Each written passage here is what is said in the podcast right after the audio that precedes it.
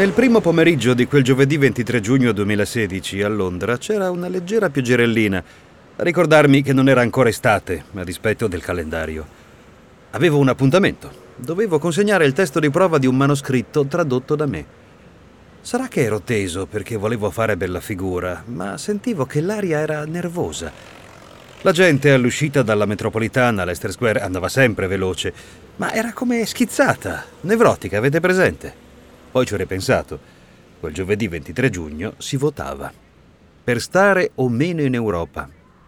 Di giovedì. Solo gli inglesi.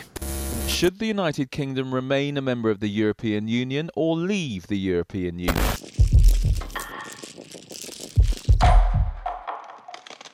Ve lo traduco il mio mestiere. Il Regno Unito dovrebbe restare un membro dell'Unione Europea o dovrebbe lasciare l'Unione Europea? Il Regno Unito era diviso. E io frequentavo solo inglesi che consideravano quella consultazione una mezza follia. Quel giovedì mi ricordo di Leicester, della pioggia, della gente. Non mi ricordo di me, di cosa avessi fatto a quell'appuntamento, di cosa ho mangiato, delle persone che ho incontrato. Ero come invisibile. Quel giovedì 23 giugno me lo ricordo bene, anche se non esistevo per gli altri, persino per Rebecca. Mi chiamo Dario Mantovi e questa è la mia storia. Gli ascoltabili presenta La mia storia. Donne e uomini comuni, eventi straordinari. Mi chiamo Dario Mantovi e questa è la mia storia.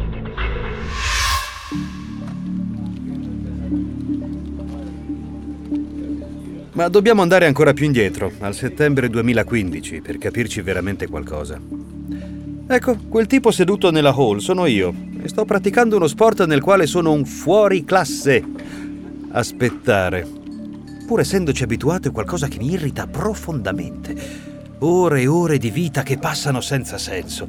Arrivo persino a odiare le riviste che sfoglio con astio, loro, deputate a intrattenermi, pagine stropicciate da innumerevoli consultazioni. Ho in mano il vostro romanzo, cazzo, neanche fossi un fattorino della carta alla stampante, con tutto il rispetto. Dario, Stefano ti aspetta, puoi andare.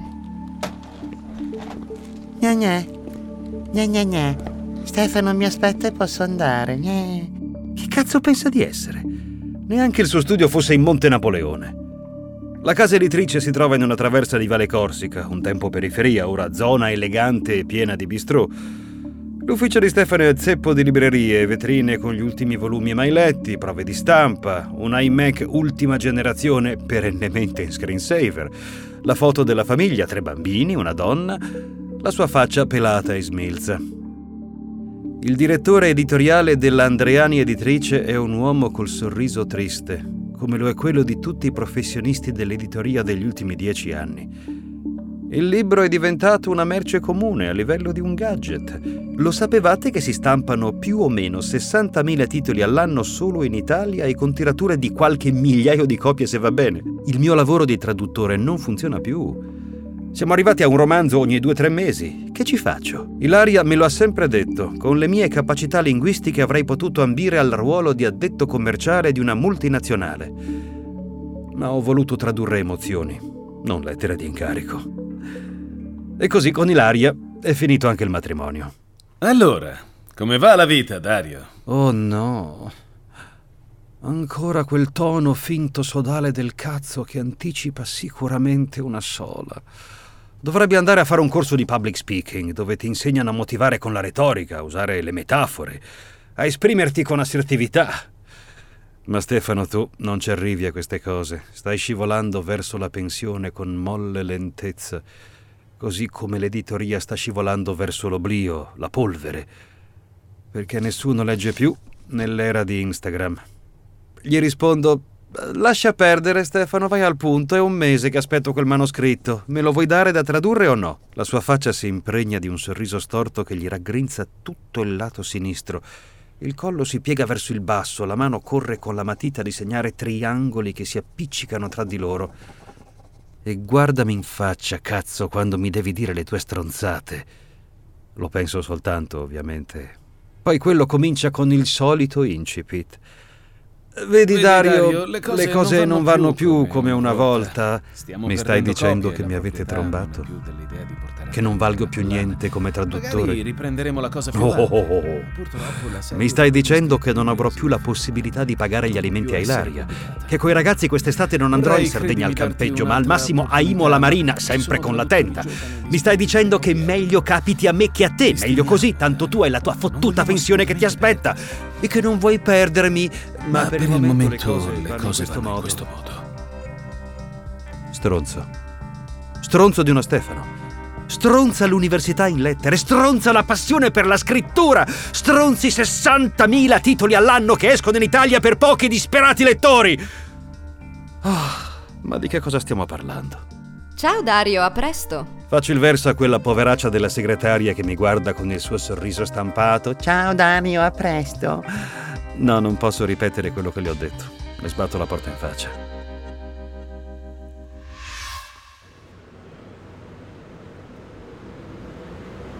Allora, possiamo ufficialmente dire che con la cultura non si mangia. Altro che mangiare.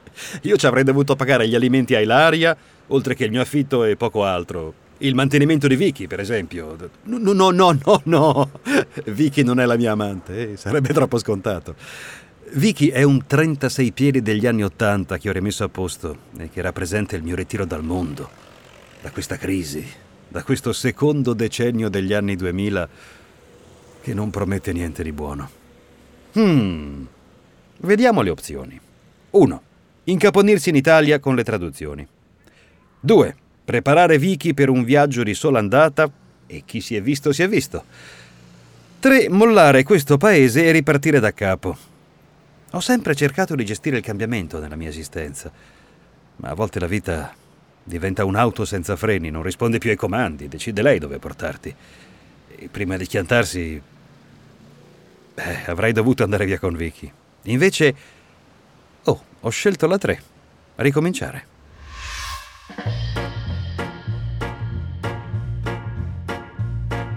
In questo periodo Londra è più swinging che mai. Un pregio assodato dei londinesi è la loro autostima. Per loro Londra è il posto più cool del mondo, nella musica, nel design, nella cultura. Sarà più o meno discutibile, ma questo è il posto che fa per me. Mi trovo una sistemazione in appartamento a Bethnal Green, una zona che non mi dispiace, piena di locali a buon mercato, aree culturali, un sacco di studenti. L'appartamento è condiviso con tre ragazzi, Mario, italiano come me, Abishar, un giovane indiano che studia, indovinate cosa? Matematica, e Robby, un irlandese che vive a birra e patatine fritte. Unico problema? Io ho 45 anni, un matrimonio e due figli alle spalle. I miei ospiti non superano i 25, tutta la vita davanti. Mi continuo a ripetere che ce la posso fare, senza andare in depressione.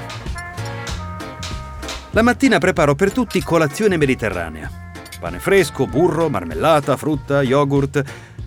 I ragazzi all'inizio mi guardano male. Poi si abituano a quest'uomo di mezza età che li ha presi sotto l'ala. I ragazzi sono facili e veloci. Se preparo la colazione io, allora possono dormire 10 minuti in più. Potrà sembrarvi offensivo, ma gli studenti di quale tipologia siano in queste cose sono come le mucche. Dagli da mangiare e faranno quello che vuoi.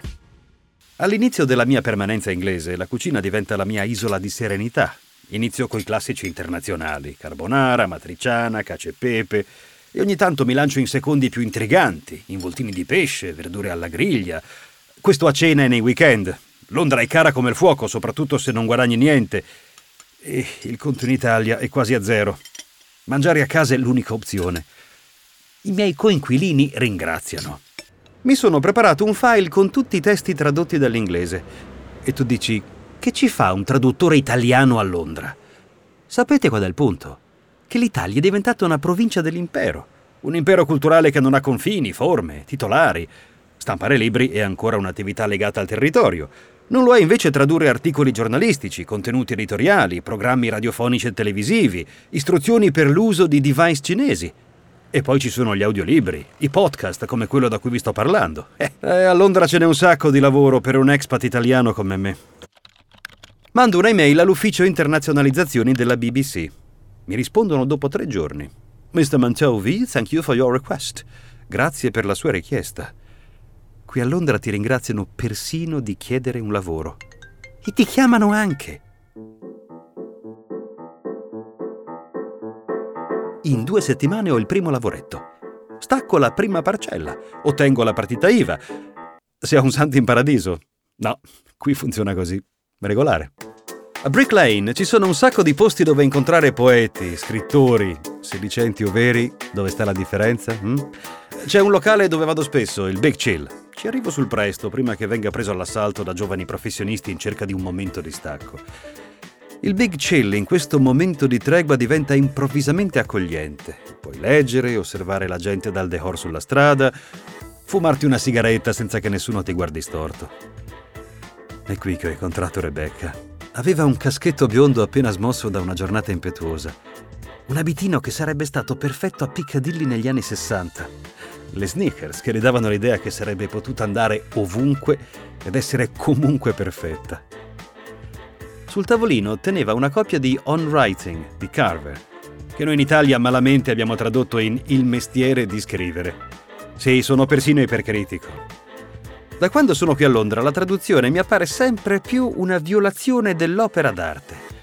Capite quanto odioso e appassionante possa essere per me stesso il lavoro di traduttore? Comunque quello è anche l'argomento che mi permette di parlarle. Carver mi sa che fosse abituato a vedersi stravolgere i testi dal suo editor. Figuriamoci i titoli. In una battuta aveva accettato l'imperfezione della vita. Avrebbe potuto accettare anche la mia. La vedevo così perfetta per me. Quella sera di aprile 2015 a Brick Lane. La strada bagnata dalla pioggia del pomeriggio, il suo libro e poi Carver. Ci mettiamo a parlare di cosa significa scrivere una storia, che bisogna vivere per restituire attraverso la parola. Un po' di retorica sulla scrittura creativa, che oggi va di gran moda. È diventata la mia ancora. Rebecca. La mia storia. Donne e uomini comuni, eventi straordinari.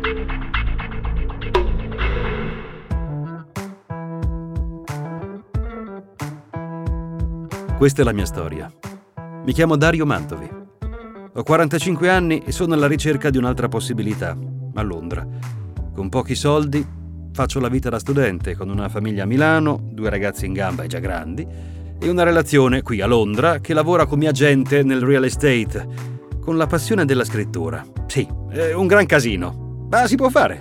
Ne sono la prova vivente. Bastano pochi mesi e io e Rebecca decidiamo di vivere insieme, a Dorking, nel Surrey. Dorking è un delizioso paese in mezzo al verde, le case monofamiliari in mattoni, la strada principale, il tennis club, il parco con le oche. Un treno che in un'ora e venti ti porta a Charing Cross con la Southwestern Railway. Insomma, vale l'affitto che ormai mi posso permettere. Mi sono fatto un discreto giro di clienti, oltre alla BBC. Un'agenzia che localizza campagne pubblicitarie in lingua straniera, dunque anche l'italiano. Una società che traduce libretti di istruzioni di apparecchiature per multinazionali. Che c'è? Perché mi guardate così, eh? Non posso mettermi a tradurre libretti di istruzioni. O forse volevate che facessi la fame in Italia riempiendomi la bocca di cultura? Sono felice, ovvio che sono felice. Rebecca è dolce e sensuale. Mi sento inserito nella società. La Gran Bretagna mi ha adottato. Se va avanti così, mi faccio anche la cittadinanza. and I've spoken to Her Majesty the Queen this morning to advise her of the steps that I'm taking. È il 24 giugno 2016. Dopo quel giovedì, il giorno prima di cui non ricordo nulla di me, approdo al venerdì come un pugile suonato. Sentire le parole di Cameron, il primo ministro, mi raggela il sangue.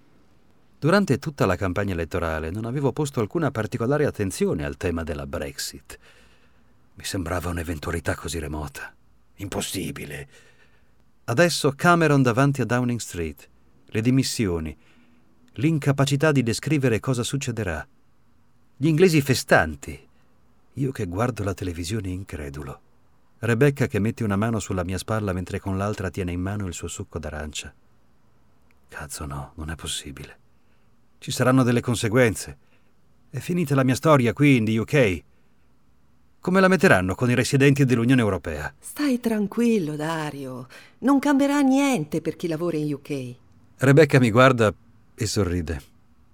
Ha capito che ho paura. Che non posso reggere un altro stress come questo. Che pensare di essere finalmente a casa e poi essere mandati via è troppo. Bello il suo sorriso. La serata scorre normale come sempre.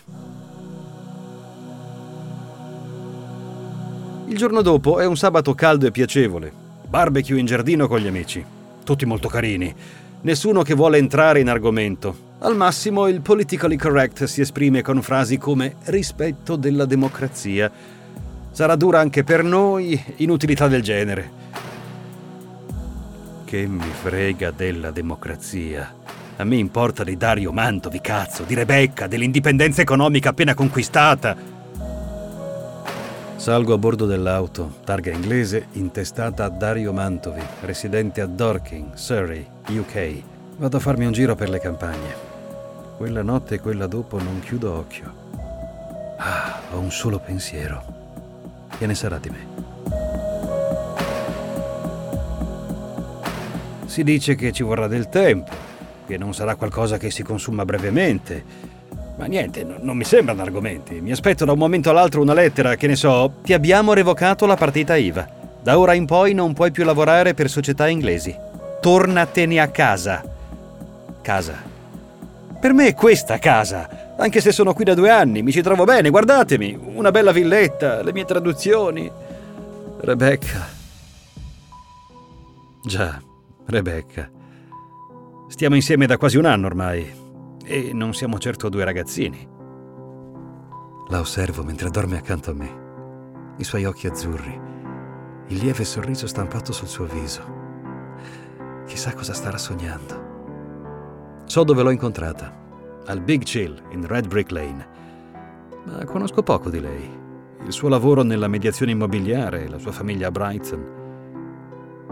È semplicemente perfetta. Ha accettato tutto della mia vita, il mio divorzio, il mio lavoro certamente non usuale, la mia scelta di mollare tutto alla fine per, per incontrare lei.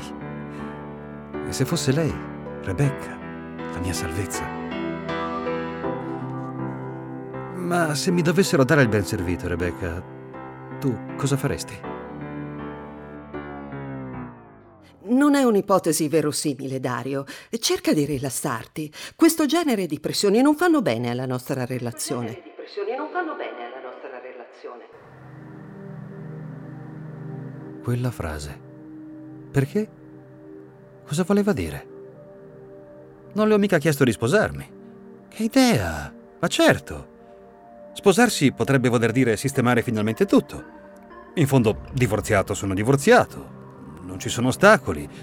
Rebecca mi ama, io la amo, perché no? Dario, non abbiamo bisogno di sposarci. Stiamo bene insieme. Viviamole in serenità e smettila con queste ossessioni. Ha ragione, sono ossessionato, devo pensarci.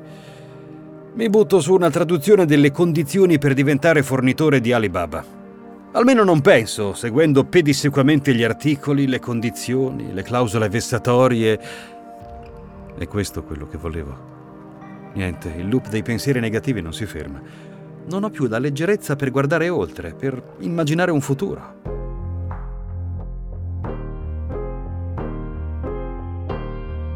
Non mi stiro più le camicie, non mi rado. Ho ripreso a fumare. certo non sono un bello spettacolo per chi mi sta attorno. E sono sempre di meno. Con Rebecca ci parliamo molto poco. Lei il suo lavoro, io la mia paranoia.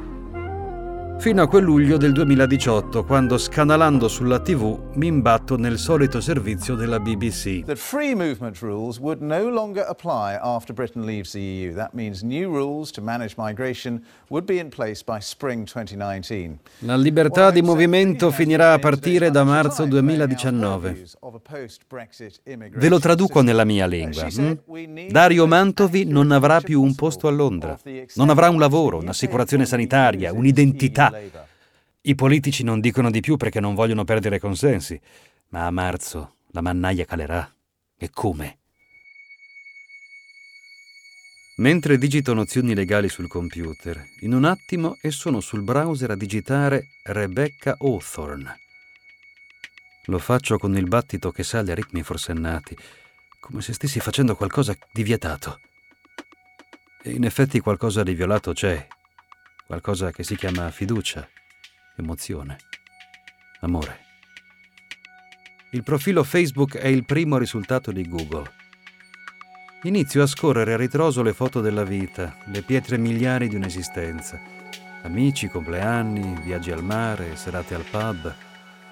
Torno indietro fino al 2014 e mi fermo lì, davanti a una foto. Rebecca siede in un tavolo con amici. Un uomo al suo fianco allunga la mano sinistra a toccare la sua. È un movimento strano, inusuale. Il braccio dell'uomo deve passarle davanti lungo il corpo e tiene con delicatezza la mano di lei. Le due mani hanno un anello, un anello all'anulare.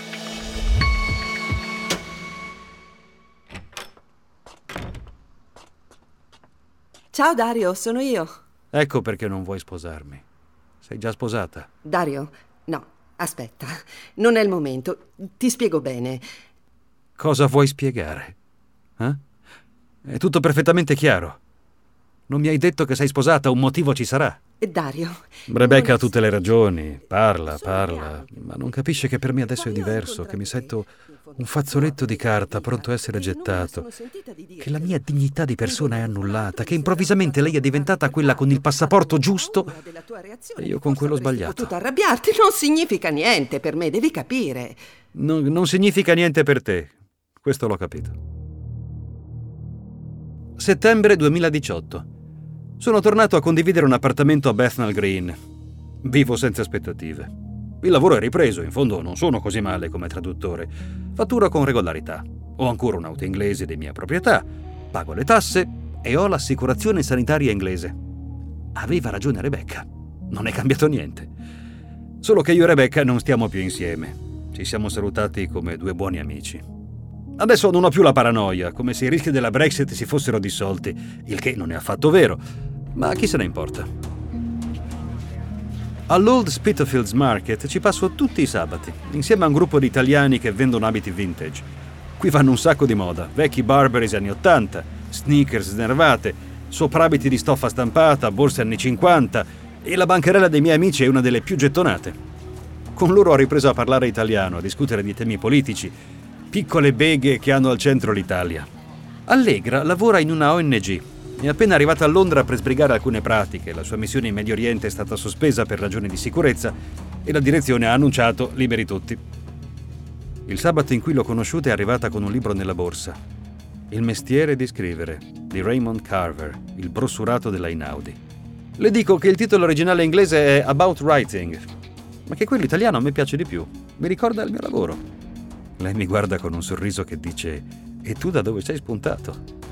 Non le do il tempo di fare altre connessioni e vado subito al sodo. Mi piacerebbe farti conoscere Vicky. È la mia barca. Sta ormeggiata a Porto Venere. Salpiamo fra un mese. Se ti va, c'è posto. Mi chiamo Dario Mantovi. E questa è la mia storia.